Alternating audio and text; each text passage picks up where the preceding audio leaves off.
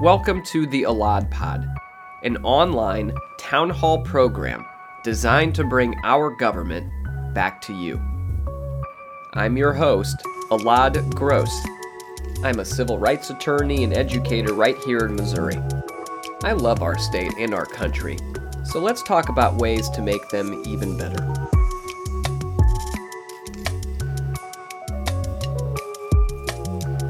On this episode, we are joined by David Tyson Smith, the Democratic candidate for House District 45 in the April 6th special election. We talk about his historic run, his ideas for the office once he gets there, and how his long commitment to civil rights and justice work has brought him to this moment.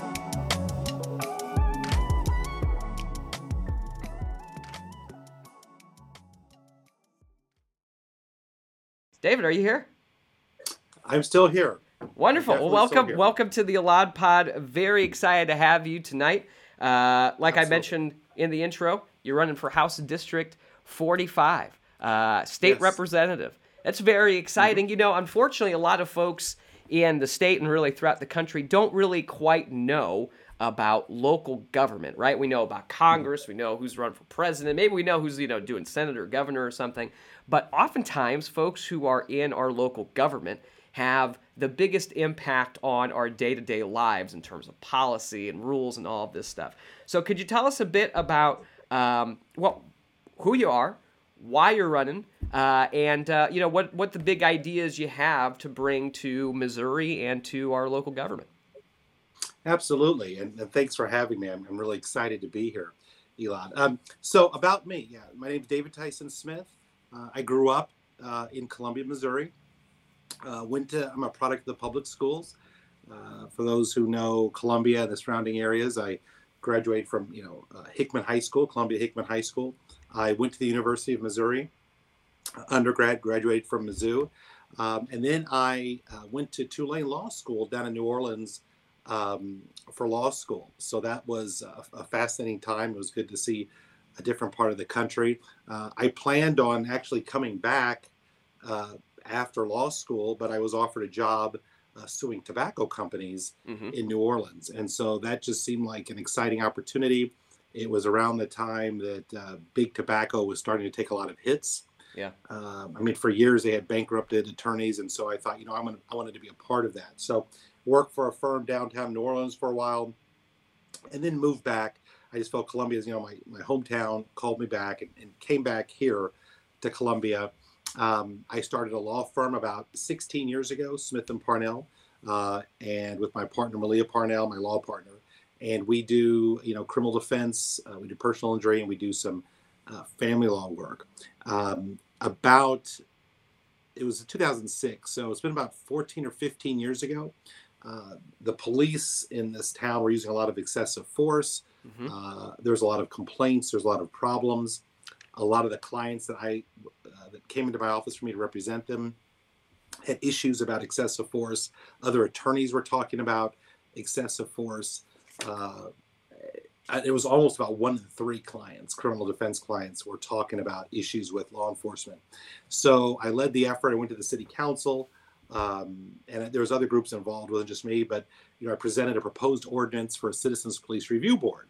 And after three years of fighting, um, to get that done. We're ultimately able to achieve that. And so Columbia established a Citizens Police Review Board in 2009. And so the goal is to provide accountability and transparency to law enforcement. And it's been working well. And even um, there's a city, Florissant, Missouri, uh, in the St. Louis area that mm-hmm. modeled, they just recently adopted a, a, CPRB and modeled it after the one in Columbia. So I'm mm-hmm. glad that that work is spreading that we can bring accountability and transparency to law enforcement. There's still some work to be done. I mean, the board still has some work to do, and, and, and so it's not obviously a perfect system yet, but we're still working on it. Um, in 2017, I was appointed to the Missouri Advisory Committee to the United States Commission on Civil Rights, and the commission advises the president and Congress on civil rights issues. So I've enjoyed doing that and serving in that capacity. Um, and so, you know, I wanted to run for this office. This is something that I've had a passion for. I was surprised that the office came up so soon. It was a special election. Kip Kendrick, who's in the seat before, stepped down um, just in November. So I thought about it, you know, in a couple years from now, and I thought, you know, I'd have to make a decision, and so um, I thought now is a good time to do it. So yeah. I threw my hat in the ring, and, and, and here we are. Yeah, uh, that's uh, yeah, it's a, a, special election because the uh, the former occupant Kip Kendrick, uh, who's a mm-hmm. wonderful state representative, he uh, left to work for Greg Razer. He became a state senator over on the Kansas City side, so he's his chief of staff. So he's still very involved in policy and everything at the Capitol. So it's kind of getting a, a, two for one sale actually, potentially with a special election. So. Um, yeah, it's uh, uh, and and that special election date for those of you who uh, uh, are everybody should go vote. It will be April sixth. Is that right? Absolutely, April sixth. Right. So, so a little about in about two weeks or so. Yes. Yeah. Go vote. Uh, there will be municipal, local elections all over the state too. So uh, go find out what's on your ballot. Go vote. Um, but uh, yeah, you'll be on that ballot on that ballot as well. Because normally, normally for House reps, that's not the the correct that the time unless there is some kind of a special election or something else. So it's a unique position uh, for you on the ballot. Um, what? Uh, so I mean, there's there's a lot of interesting stuff there, and on uh, previous podcasts here, we've talked a lot about uh, you know police reform, certainly accountability and transparency in government. You know, I wonder, um, you know, when you were looking at the uh, you know the Citizens Review Board. Um, the civilian oversight for for policing. What were I mean, what, when when you were looking looking at like models to do that to build that out, um, what were some guiding ideas or concepts that you saw that you thought were you know proven to be particularly effective and, and do you see I mean, I, Florissant not very far from me right now. Uh, it's mm-hmm. very heartening to hear that they're using it. I know that some other civilian oversight systems haven't worked so well, mostly because they don't have as much power. So I'm wondering, did, mm-hmm. have you learned anything from that experience? Um, are there any changes that you would make that you you would foresee making um, for folks who are interested in doing something locally too? Well, obviously, you want to have the most power you can um, to mm-hmm. hold the police accountable. And the interesting thing about this board is so the makeup of it, what they did is they put everyone, they put a committee together. I was fortunate enough to be selected to serve on the committee to decide how it operated. And, but it was bipartisan committee. Okay. So one person can't come in and make all the rules and say, we're going to mm-hmm. do it this way. Uh, I wanted the board, to, for example, to have subpoena power. It didn't, but it, it provides a venue. So if something happens, um, the police can will have to go in front of the board if the board chooses to bring them there to answer for uh, situations that need to be addressed. You know, one, one of the problems uh, I think with law enforcement oftentimes is a lack of transparency. And I felt that just the threat of knowing that they, you know, if something happens, they're going to have to go in front of a public board, which, you know, the press can attend and would if, if something were to happen, um, can be a deterrent to uh, police malfeasance and, and problems. You know, one of the problems here in Columbia was that there really wasn't. So people would complain and they would say, well, you know, this didn't happen. They could just throw it in the trash. So anytime there was an incident, people would someone would bring it in and say, hey, this happened, and they would say, no, it didn't, and basically throw it away. And so there was no way to bring any type of accountability. I think we looked at the, so back in 2006, we get we got some of the raw data from the police department, and we found I think it was in the prior seven years. This is like 2006, 2007. In the prior seven years, anytime someone filed a complaint, if the person was black, nothing happened. So there was never any resolution if uh, a black citizen filed a complaint. I think if a white person had filed a complaint, maybe one time in seven years did they do anything, it was a written reprimand. So I don't care what agency you're a part of, whether you're attorney and a doctor or your doctor, architect, people make mistakes. And so to tell me that in seven years there was never a need to do anything beyond one written reprimand in a department of that size was ludicrous. And so I think once the public understood what was happening, uh, they, I think they were on board to get something done. And so because of that, the board was established. So that's something that's I think the transparency piece is good. Uh, mm-hmm. one, one of the, the difficulties I think the downside is is you know you want the board when the board was structured i wanted them to be able to audit the department and there are tools in their toolbox to go in and look at um, you know what the department is doing wrong and, and to work with them on policy issues that's something that i haven't seen as much of that i would like because when the department you know once you don't have a lot of excessive force being used if that issue is taken care of and the officers are you know, figure, hey, I, I can't get away with as much as now as I did before, but what are we going to do about policy issues, right? And is the right. board going to look into what the departments are doing to to make changes? And I felt like here I don't see enough of that. And a lot of it comes down to the personality of the board members. Um, I mean, it depends who's who's there, right? And are people willing to do the hard work? And so, you know, I think you have to get the right people. And there's good people on their survey. I'm not trying to knock them, but I think you really have to be aggressive in that. And I think, you know, city leadership tends to want, you know, more of a friendly relationship between the board and the and the police department. So they're constantly pushing for, let's all just get along, let's work together. And yes, you want to work together. However, the board is supposed to be in a uh, supervisory position over the police department, right, to hold them accountable. Right. So it's not supposed to be kind of a kumbaya, let's hold hands and walk down the street. And the city leadership is always pushing for that. And so it really takes an outside voice to make sure the board's on the right track. Yeah, yeah, that's uh, yeah, it's interesting. Just all the politics around that locally, and you know, I mean, there's just a lot of kind of money that flows into all of these things too, especially when you're talking about public safety budgets and and you know, I mean, there's there's certainly uh, a need, and unfortunately, in so many parts of Missouri right now, we're seeing you know violence increase and all this other stuff, and um, you know, with it, it just it's tough right in that situation as a local politician to on one hand say all right here's what we need to do and on the other hand uh, accountability but it just seems like that's something you know I, i've worked with a lot of officers too. And it seems like folks who are doing the right thing or in that job for the right reasons really sure. want that accountability because you're not, you're not working with somebody who's doing the wrong thing all the time and having to deal with that too. Absolutely, absolutely, yeah. I mean, there's a lot of we all know there's obviously a lot of good officers who, who serve and they want the best for their communities. And yeah, I, I don't. I mean, they want people to know that they're doing the right thing you know, one of the good things about even like with police body cams is that you know, especially as a criminal defense attorney, I watch a lot of those, mm-hmm. and you know, there's many officers who are being very respectful, and I think that that provides accountability, right? Because they know that whatever happens is going to be recorded.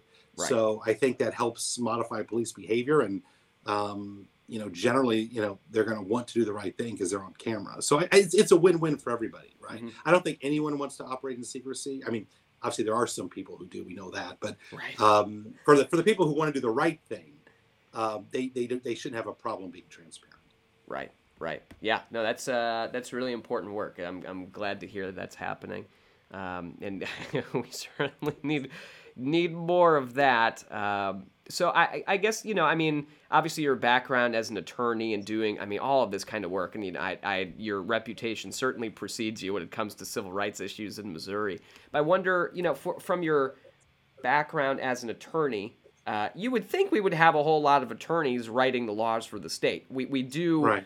Uh, who are in the background. You know, there's staff who are there and everything else. Sure, but sure, sure, from from the perspective of, of elected officials, there aren't really that many uh, who right. are in the legislature right now doing that. So you know, given, I mean, certainly that's that's an important perspective to have. At least, well, I'm, I'm a little biased because I'm one too, but uh, one would think that would be an important perspective to have. So I wonder, you know, taking the work that you have done, uh, both in your practice, but also, you know, on these different commissions and, and the different kind of community work that you've done, mm-hmm. ha- has that informed? I mean, I'm sure it has, but how how has that informed?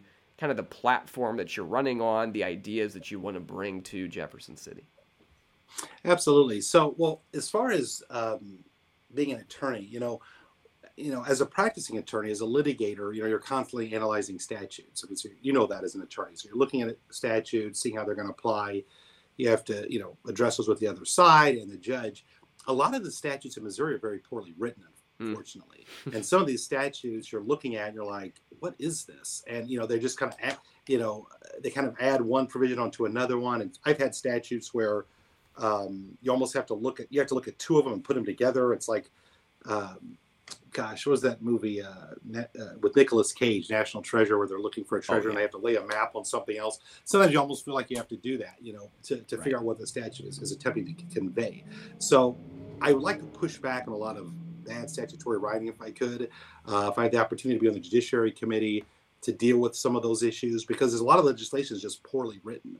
Um, or there's such a fine line a lot of times, especially with criminal statutes, between maybe a D felony and an A misdemeanor in a case, or an E felony or an A misdemeanor. So the prosecutor has this wide discretion of whether to charge someone, especially when you're dealing with like assault issues or domestic assault. It, it, it's you know you, they almost read it like they're the same statute, and so a prosecutor can charge someone with a felony or misdemeanor just kind of depending on how they feel like approaching it. So, and that's not really fair to a defendant because you don't know one guy's going to get a misdemeanor, another guy's going to get a felony, and it's basically the same facts for the most part. So, making sure that the legislation is clear and that it would work in a courtroom and be fair to defendants. Yeah. And everybody, because it, you know it's not just why are you protecting criminals, but it's it's all of us, right? I mean, you want to make sure that we're protected, and you don't want people, especially the poor, because unfortunately, as you know, we all know this. If you're poor, uh, you know it's it's a snowball effect, and uh, the law can just you know, roll on top of you, um, kind of like a combine, and eat you alive. And so, especially you don't have the representation if people aren't fighting for you. Um, you know, it's interesting. You know, so when you, I'm kind of digressing a little bit. When you talk about, like, for example, prosecutors, you know, prosecutors run. There's a lot of good prosecutors in Missouri, but you know, when they run and they want a promotion, if you've ever been to a fundraiser for a prosecutor, what do they say? They talk about the number of convictions that they have. Uh-huh. Well, so we know then, and the role of the prosecutor is supposed to be fair and impartial and to seek justice. But to get a promotion, if they brag about convictions, it's clear they're looking for convictions. And so, if you're poor, you don't have good legal representation, um, or if you're haven't had, if you don't have a family that got you out of a lot of minor things, you're going to pay the price for that. And so, you know, you want to make sure the laws are fair so they don't un- unfairly fall on the poor and, and people of color in, in this state and in this country. Right, right, and that's uh, yeah. I mean, uh, right now, I mean, you look at Missouri. Uh, our public defender system has been severely underfunded for a long time, and obviously, who is that uh, impacting more? Um, and so there's you know there's a lot of conversations around these issues now, and usually we get there once everything is in disaster crisis mode. Sure, sure, absolutely. So, yeah, uh, I wonder. You know, I, I, I used to work at the Attorney General's office, and uh, every year we used to put out this report, this vehicle stops report in mm-hmm. Missouri. And every year it would show that we pull over uh, black people at a much higher rate uh, in mm-hmm. Missouri, uh, that we arrest uh, black drivers at a much higher rate than any other racial group mm-hmm. in mm-hmm. Missouri and that the uh, black drivers are also less likely than uh, their white counterparts to actually have contraband on them. Mm-hmm. Uh, and then mm-hmm. year after year, this report comes out, and and year after year, uh, the statistics show, oh, it's worse, and it gets worse right. and worse every year, right? Right. It's I, you know I know there's been some some discussion about oh are we measuring this or measuring that, and I understand you know you want more data and you can figure it out, but um, at some point, one would think you got enough enough data to know that there's at least a problem. Uh, I wonder, you know, certainly this is kind of in that same realm of, of who who's really getting screwed over in the justice system right now, and, and if that's how it's it's not really a a functioning justice system if there are so many questions about it because you need to have that integrity and you need to have that trust within the system. Um, what you know, given where our legislature is right now, um, we have seen some bipartisan cooperation on some bills even right. now about police accountability and, and some of yes, these other yes, things. Yes, we'll see if it gets it gets to the finish line or not. Um, looking at, at those, do you see?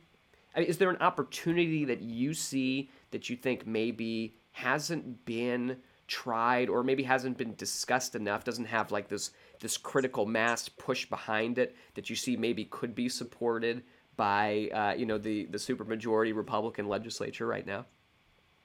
You know, we have a good opportunity right now just because of what happened this summer. You know, after George Floyd was killed, 97% of Americans felt that the killing was unjustified.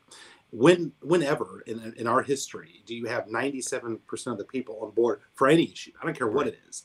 And so the fact that that many people looked at that and said that shouldn't have happened tells you something about our country and you know some of the issues that that concern a lot of people. Now, the you know now 97 now that doesn't mean that 97% of Americans agreed with you know the follow up or how things were handled after that. However, most Americans knew that that was wrong. I really believe there's momentum right now um, in the Missouri legislature to get things done when you talk about criminal justice reform.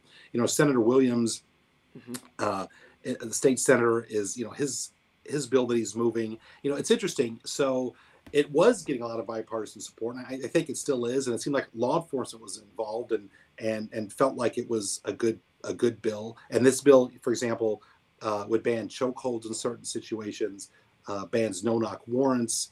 Uh, so you know, law enforcement was on board, and it looked like there was some momentum there.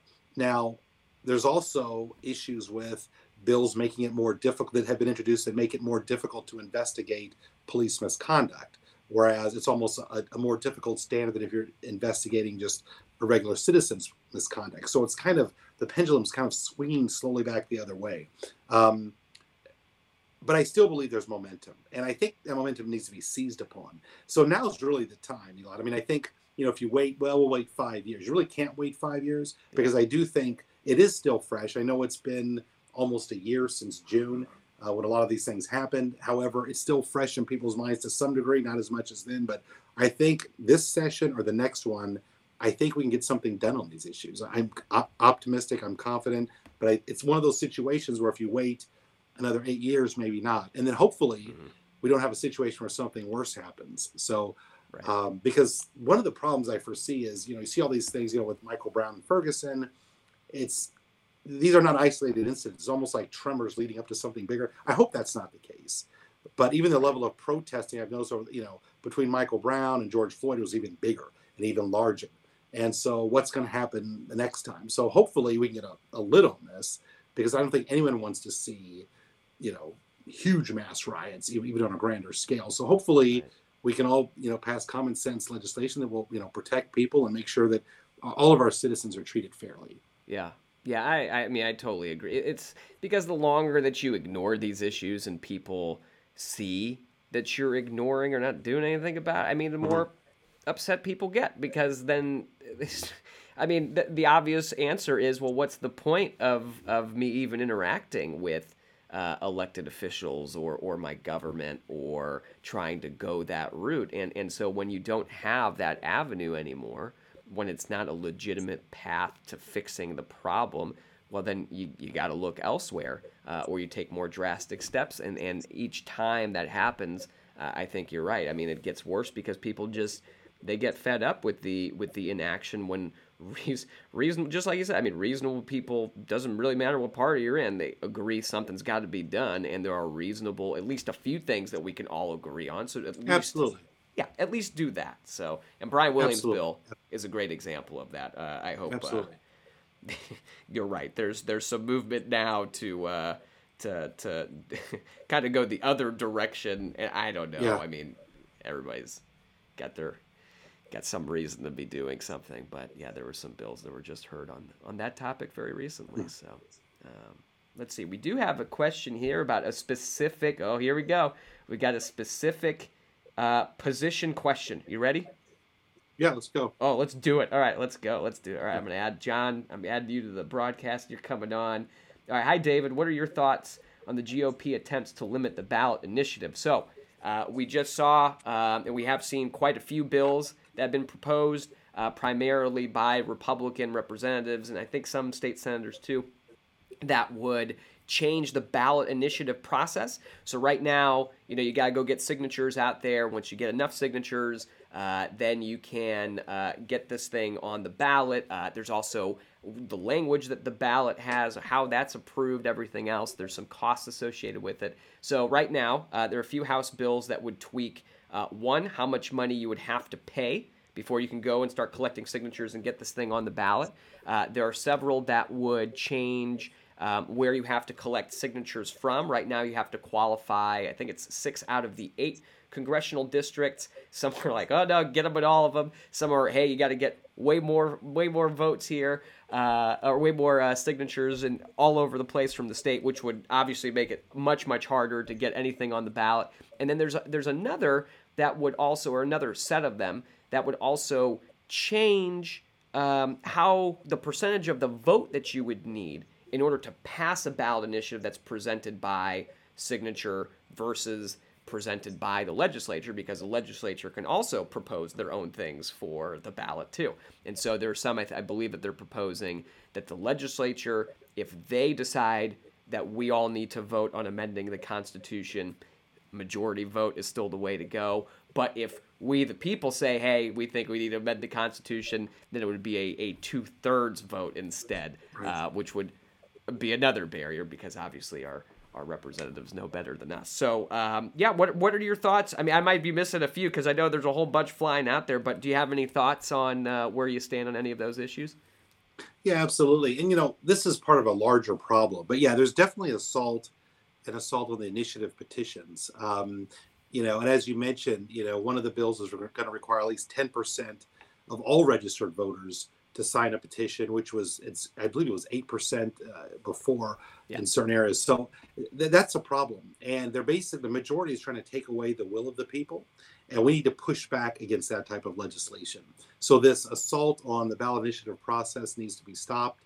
Um, you know, for example, you talk about Medicaid expansion. Well, you know that was voted on by the voters, right, uh, through ballot initiative process, and right after that, we've seen we, we see this assault on the process to to stop it. As you mentioned, um, it's going to and one bill is going to require two thirds um, to pass an amendment, um, which is which is a lot. And so, this is just an assault on on the citizens. It's an assault on voter rights, and we need to push back against this. So, uh, I am not in favor of the majority's. Attempt to undermine the ballot initiative process just because they're basically trying to undermine the will of the people I mean, they're probably still mad about Medicaid expansion. Um, and so we need to get a handle on this. But this also goes to a larger issue, and it's really the assault on voting rights. Um, that's one of the things that I would like to fight against. I mean, there's um, Missouri is third in the nation on voter suppression bills. Okay. Um, there's just a cascading, uh, a huge amount of bills that are cascading down regarding uh, voter suppression. Mm-hmm. Um, you know, House Bill 334 requiring photo IDs. I mean, every every layer they can add, the majority can add to keep someone from voting, um, brings down the amount of people that can vote, and the majority knows. I mean, it used to be more so, but they know they can't win if everybody votes. The majority does not want everyone to vote. Period. They don't. They just don't. And so all these voter suppression bills uh, cloaked in voter fraud it, it's it's it's a red herring. I mean, there's there we don't have widespread voter fraud to overturn an election, right? It's just not happening. It's not true. Um, this these bills are designed to keep people from voting, and in many instances, this even amounts to what would be a poll tax. I mean, for example, if you say, "Well, I need a photo ID," well, you take someone who's really poor or they're disabled, you know, they have to go purchase that, right? Their DMV is not giving away those for free, and so the Missouri legislature, the majority, doesn't want to pay for those. So now you're paying for the right to vote to go vote. So we need to fight and push back against these bills, these voter suppression bills. But definitely, definitely, eh, going back specifically to the question about the ballot initiative, we need to push back against that because it's bad legislation to make it difficult for the voters to have their say.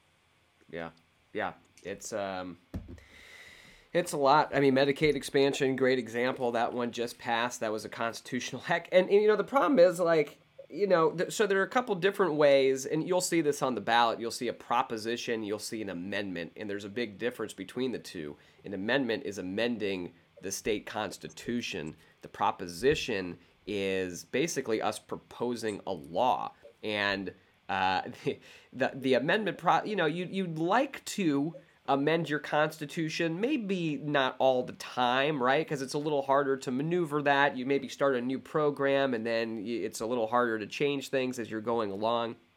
And that's the problem.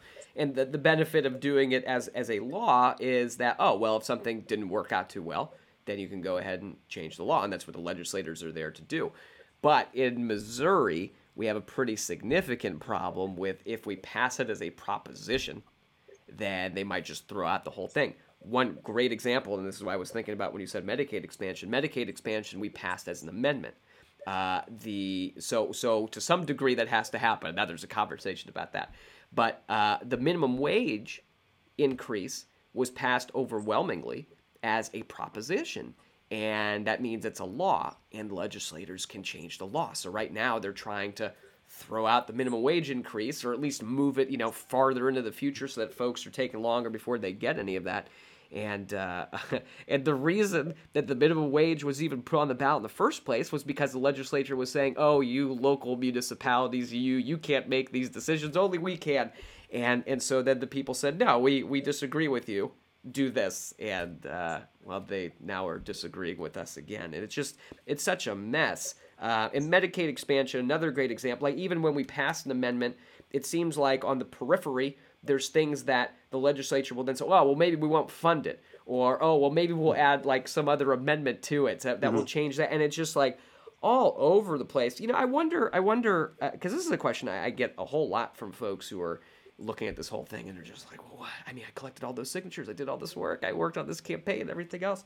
Um, what do you think that there's any, I mean, other than like, you know, obviously voting for people who are going to listen to their constituents and, and you know hopefully take that into account when they're making decisions. Do you think that there's anything that we can do from the perspective of the system itself that would prevent these things from just being changed shortly after they're voted on by the people? Hopefully, legislators would have a conscience. I would think. You know, that would be nice. Um, yeah. yeah, I mean, you know, I, the, the, level of aggressiveness we see in the Missouri legislature is something that I haven't seen in a long time. Um, you know, like you meant, you talk about Medicaid expansion, how the voters just decided this, but now you know they're putting it, they're putting Medicaid expansions, you know, in a different, in an appropriate, an appropriations bill mm-hmm. separately, presumably to kill it, right? They're not putting it in with the normal Medicaid uh, uh, law, so right. where you know it can be funded properly. Um, so that's a problem. And so, you know, I think, you know, people maybe need to contact their legislators and say, hey, look, this is not what we wanted. I mean, when you have an overwhelmingly amount of people in Missouri say this is what we want, and then the majority says we're just not going to fund it.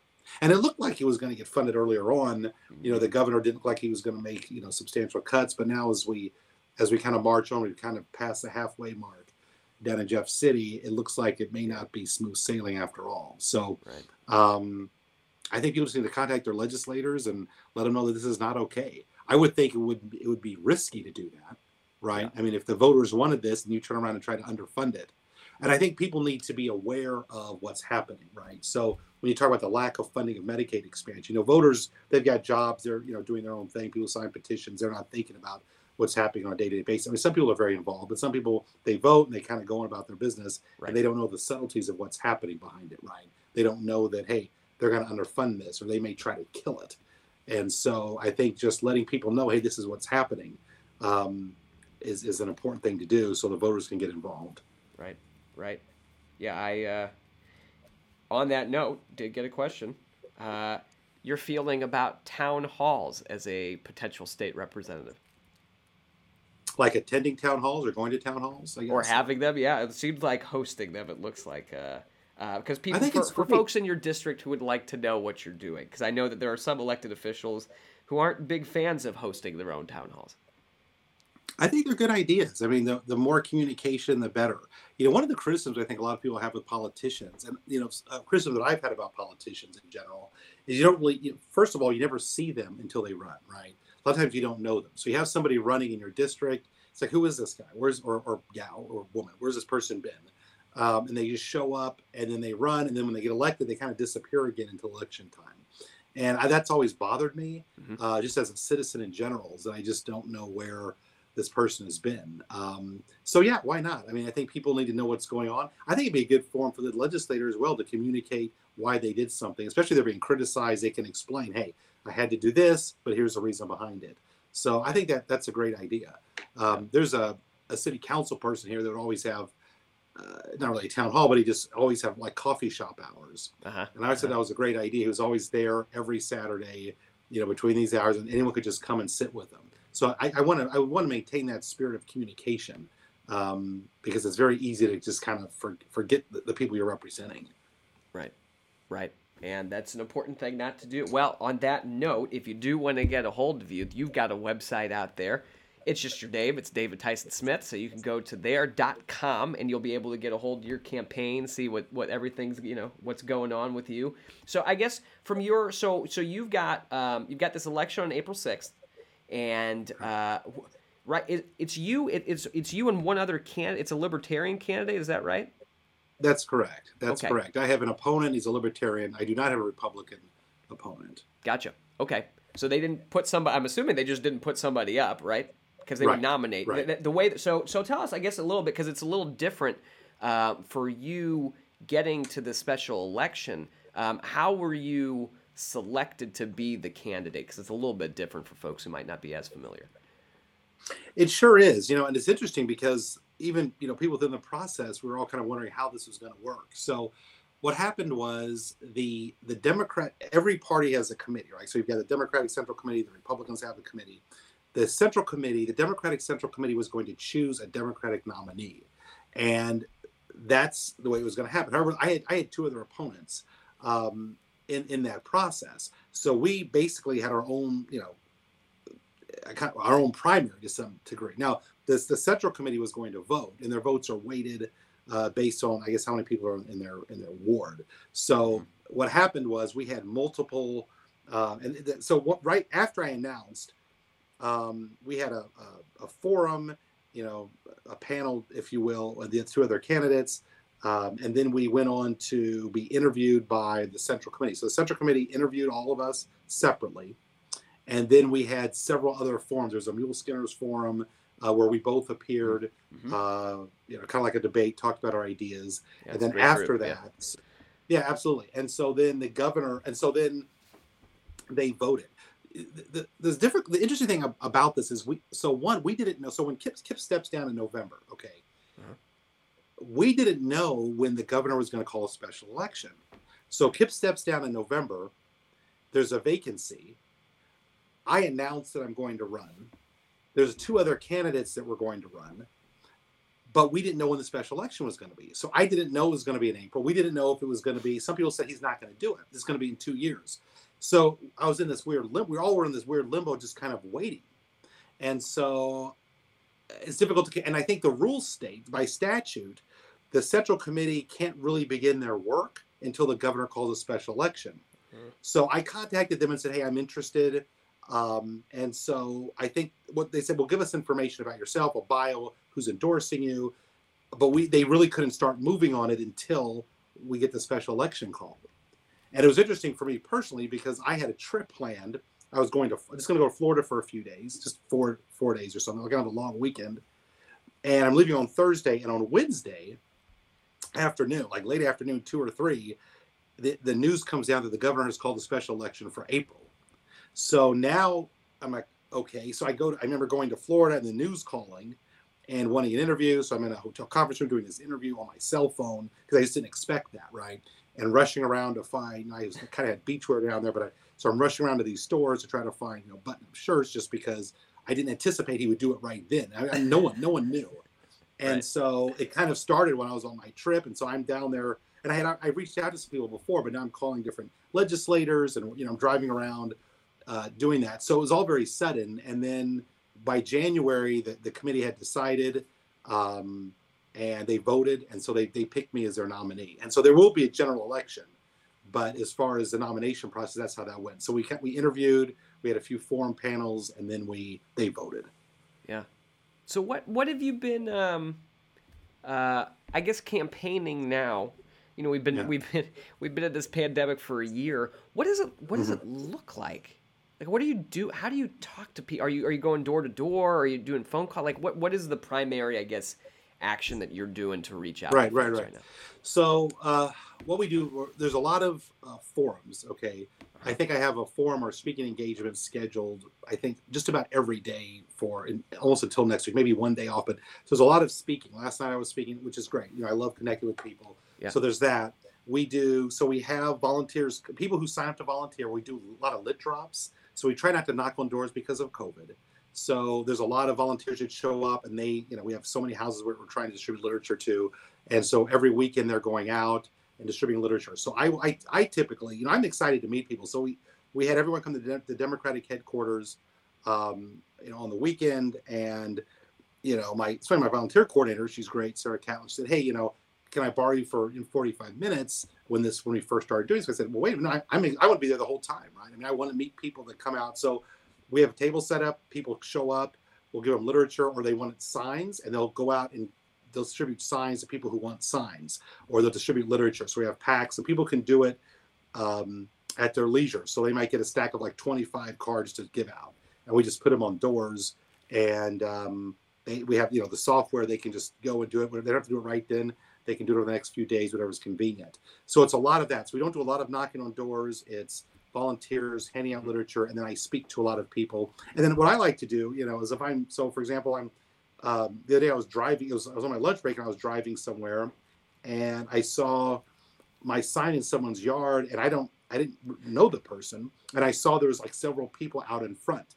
So I just pulled my car over, and I put my mask on, and I just walked up to him. I stayed about you know eight feet back and said, "Hey, I just want to thank you for putting you know my sign in your yard. I appreciate it." Yeah, and so they asked me some questions, and so I do things like that. So without yeah. going to doors, if I see people out, I'll talk to them. Um, and you know, especially with practicing law, so I, you know, I can kind of mix the two. So I had court in Cooper County, which is Boonville, and I'm driving there, and I hear on the radio that they're doing a mass vaccination at the at the casino, which is like a couple blocks away. So I go to court, I drive over there, get out, talk to the um, as the National Guard that was there, took a photo, and then post and say, "Look, they're doing a mass vaccination. Here's how to sign up." yeah. and everything. So it's kind of two birds with one stone. I'm going to court and I'm getting this out there, and people are interested in that. So right. um, there's a lot of that. So you know, coordinating with volunteers this Saturday, you know, the Mizzou Democrats wanted to do something. They they're great. I mean, they're very active. So I met on campus with them, and they came out and they they took tons of literature out and uh, distributed it. So it's just talking to people, uh, listening to people, uh, which I enjoy. You know, I'm better for it, right? I mean, yeah. So you know, as we talk, I listen, you know, so I, I every time I, I talk with someone or go on a panel, I come back stronger just because uh, I, I learn something every time. Yeah. Oh, that's, no, that's really great. There was a, a time, there was, it wasn't as, I should, should have thought about the yards, but uh, I saw somebody with my bumper sticker once and mm. uh, I started chasing. I was like on foot, and I started chasing them down. I was like, "Well, you got my right. bumpers," and the lady's just like, "Uh huh," and just you know, windows up and everything, and drives off. Right, Found me right, on Facebook later because I posted something about it. Thank goodness, and they're like, "Oh yeah, that was me. I just I was really busy, had to get to work." yeah, it's like, oh good. Yeah. I hope I didn't creep you out too much. So uh, that's a yeah, that's a absolutely, absolutely. Yeah. Oh, look at this. Okay, wait, hold up. So we've got Sarah, who you already gave a shout out, volunteer coordinator. She's watching. She's famous. Yes, she is. Everybody absolutely. She's wonderful. Yes. Absolutely. She She's great. She's great. Yeah. Well, it looks She's so enthusiastic. oh my goodness. People love Sarah. Yeah, absolutely. I mean, if yes, get her to do everything. It's it's fantastic, and it looks like Allison uh, is also very excited because she's seeing lots of signs in her neighborhood in Columbia for you. So yeah, that's absolutely. a good place. You should find Allison's. Hey, Allison, message uh, David so he can come and start, you know, talking to random people in yards that he doesn't know. Absolutely. Well, you you wonder if you're, you're you're being creepy or not when you stop and talk to people and and I try to have some type of literature so they know you know right. just not some random guy walking up, of course, but right. um, you know it, it's it's been exciting and you know the momentum's been great and people are coming up and you know you just you're just kind of surprised that people really want to to help as much as they do and I've been taken aback like no so you know Sarah organized a volunteer event and and um, I showed up on Saturday, and just I mean the line of people. Now, granted, they were social distanced, but they were mm-hmm. still. It was out in the grass all the way to the parking lot, and you know I was just taken aback, and I'm humbled by that. That people would come out and want to do on a Saturday morning, right? They want to do that, and yeah. so it's just exciting and it's touching to see that people want to to, to get involved and. Um, you know, I really want this to be about. And I, people will message me and say, "Hey, you know, thank you," and I'm say, "Hey, this is about all of us. You know, this right. is about. It's not about me. It's about us. It's about yeah. what we can do." Yeah. Um, and so I'm excited. That hopefully, there'll be kind of a bridge between politicians that, like I said, people usually don't know, and you know, someone that is actually involved in the community. And Kip was great about it too. I mean, people knew and liked Kip. He was wonderful. Yeah. Um, but just generally speaking, there's a lot of times there's a disconnect, right? Um, right. With politicians and, and the people. Right. Well, now this is a oh great segue into another question because we got a, a, long comment from Roy, so I'll put that up on the screen. Um, you know, we, we, were talking about the ballot initiative issues and, and the legislature kind of changing things up and down, uh, you know, whenever we pass something. And, and he brings up a lot of examples. Uh, for example, puppy mills, that was something that was passed as a proposition. Uh, right to work uh, was something that we had to then go and, and get reversed. Uh, and now there's a bunch of bills trying to put right to work back on, even though we just voted against it. Um, mm-hmm. Conceal carry, he talked about too, as, as another example. Um, and then at the end, you know, he says many of us are tired of even trying to do a proposition. Uh, I got a question via text, and I, I, think it's it's about being tired in general, and it's something that I think a lot of people are feeling. And I wonder how you would answer this because I think I think you probably have a good one. But the question was, uh, how do we get people activated to get to the polls and take back our government. And you talk so much about community orientation and involvement all of this stuff that's going on out there. But it seems like, I mean, you're really personable. You're trying to do this the right way and you're going and saying, and you're really like focused on building that community. So I wonder, how do you, you know, you got someone who's a little dejected out there here in Missouri. How do you answer that? How do you get folks energized and how do we get them out and, and voting and making sure their voices are being heard? You know, it comes down to hope it comes down to hope. And, you know, as I've talked to people in the district and other places, people are dejected. And there's a sense, especially with Missouri turning so red, there's this sense of hopelessness. But I believe that a new day is coming. And I believe that I, I'm, I'm optimistic.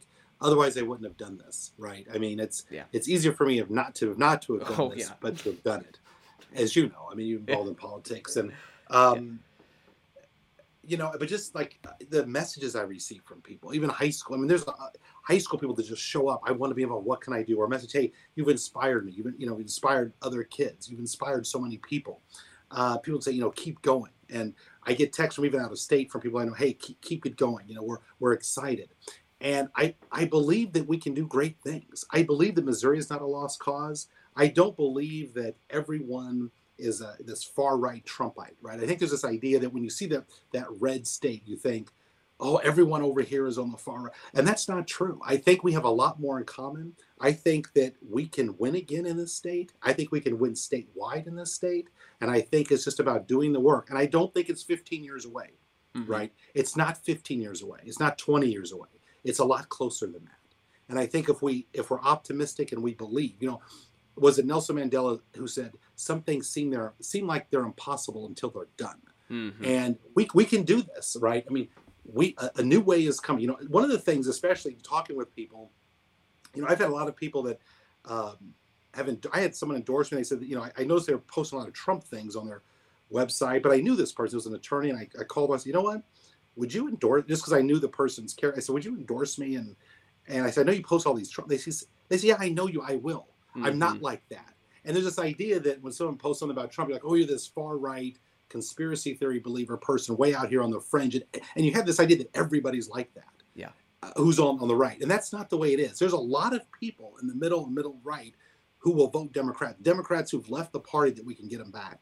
And so it's about believing.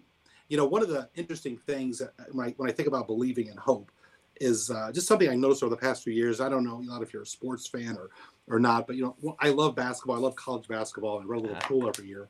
But one of the things I thought about was how you know with Michael Porter Jr. Um, you know, he plays with Denver Nuggets, right? I'm familiar yeah. with him. Uh-huh. Well, when he came to Mizzou, um, you know, we weren't having a great season. He decides to come. So what happens? You know, all this, all the fans buy season tickets, myself included. Players transfer to come, right? Uh, Tilmon, who's from Illinois, came. His brother reclassified to come. And I remember going to one of the first games and someone posted, a friend of mine, you know, Jason Thornhill posted, he said, Hey, and he posted a picture out his window. It's like the old times of Mizzou basketball. I mean, just we, it, the traffic jams getting to the arena. It was beautiful, right? And so we played a good team. Iowa State, they were good at that time, and we beat them. And but the, the interesting thing about all of that was, you know, Michael Porter Jr. got hurt. He's a great athlete, but he got hurt. He didn't really play, and he played maybe two minutes the whole year. But nobody really knew when he was coming back, so the fans kept coming. We ended up having a winning season, went to the NCAA tournament. He never really contributed.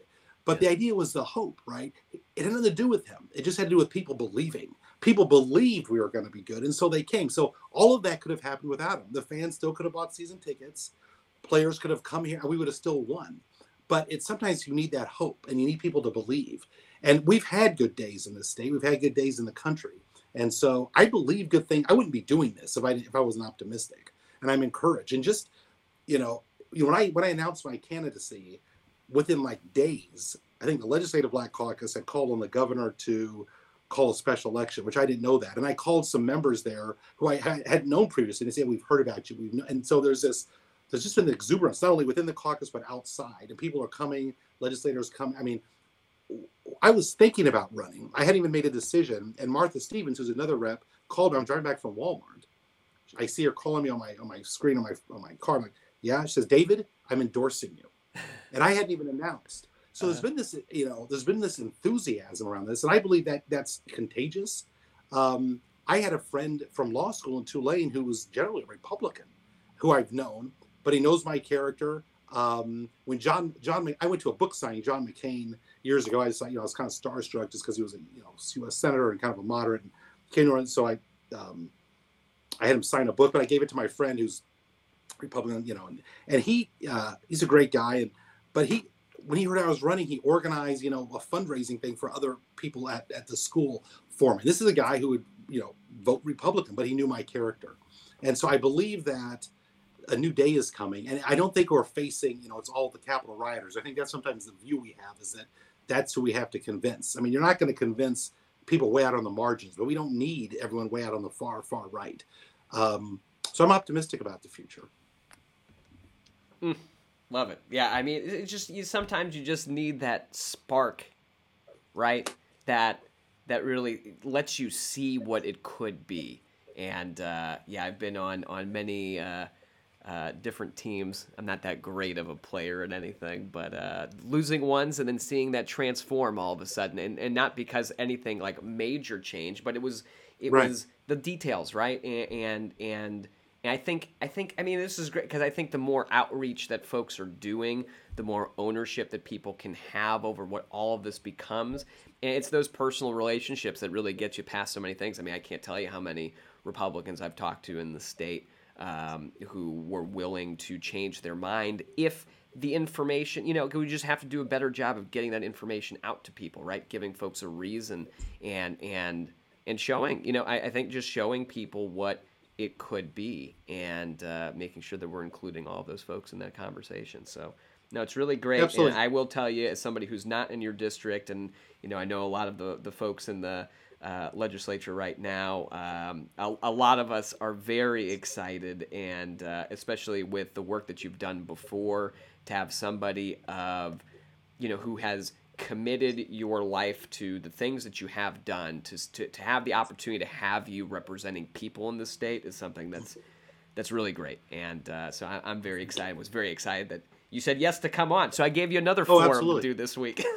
absolutely. Oh, I, I, was excited about it. Absolutely. Yeah. Absolutely. And th- yeah. thank you for your service and uh, you know what the work you've done, both running and, and what you're doing now. So you're you're definitely an asset. So I'm excited about you as well. Well, I appreciate it. Well, we'll have you on anytime because you say such nice things, so I might as well do it. It will be a highlight of my week, so we'll have to get you on more. Right. But uh, I want to give you a chance. We're getting towards the end here. Uh, obviously, the website is, hold up, let me get it on the screen, do my fancy thing, davidtysonsmith.com, so folks can go and get involved and help you out uh, uh, and, and, learn more about your platform points. But I want to give you, you got a few minutes here, so I want to give you a few minutes to, you know, let folks know uh, where those, those, what, what is the reason that folks should support you, should vote for you, should go out on April 6th and cast a ballot for David Tyson Smith?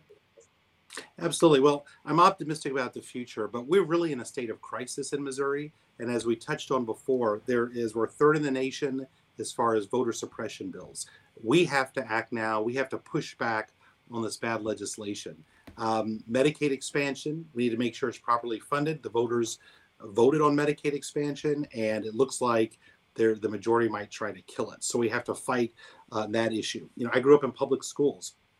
Missouri ranks 46 in the country regarding the amount spent for for kids K through 12. Mm-hmm. So we need to make sure that public schools are taken care of. There's bills that are just you know that are aimed at um, primarily they, they, well they favor charter schools. I mean that's what they do, and so that takes money out of out of public schools, which we can't afford. Uh, we can't afford that, and the students here in Missouri need to make sure that the public schools are operating efficiently because it's really the only way that a lot of people have a way out. And criminal justice reform, you know, there's some good a good bill that's moving through now. Senator Brian Williams, we need to get behind that. So we really are at a time when when it's time for engagement. We cannot be passive. if we're passive, we're going to lose. And so Mm. we need to be strong. We need to push back on bad legislation. And I think we can do great things in Missouri if we're all involved and we're all active and engaged. So thank you for having me on. It's been a, an honor. Oh, absolutely. No, thanks for coming on. And uh, that, I mean, all very important issues. That education issue is just so crazy to see how much we have defunded public education in this state and then made up all these excuses to try to throw the whole darn thing out. And it's sad to see. So it's, it's, that's a very important issue, and I'm glad that you brought that up too. So uh, go to the website. You've got issues listed on your website too, right? Absolutely. Yeah. Issues, platform, you can see it all there. Yeah, you got quite a bit. I mean, it's it's good. Like you got a long. It's not like something you just go to and there's like oh three points and that's it. I mean, you can go down the list of the highlights, the priorities, all of these things. So thank you so much for doing that. I, th- I think you know being open about those issues is so important. So uh, go to his website, David Tyson Smith. April 6th is election day, so make sure to get out there and vote. Uh, wherever you are in Missouri, too, you'll probably have a municipal elections, so that's the date you want to go. Um, David, thanks for coming on the pod. I appreciate your time, man. Absolutely. Good luck. Thank you. Thanks for having me. You can tune into our programs live on Twitter, Facebook, Twitch, YouTube, or at eladgross.live. You can also submit questions and see all of our previous programs. If you'd like to get more involved in our government, visit takebackmissouri.org and sign up to volunteer. Until next time, this is Elad Gross, and thanks for listening to the Elad Pod.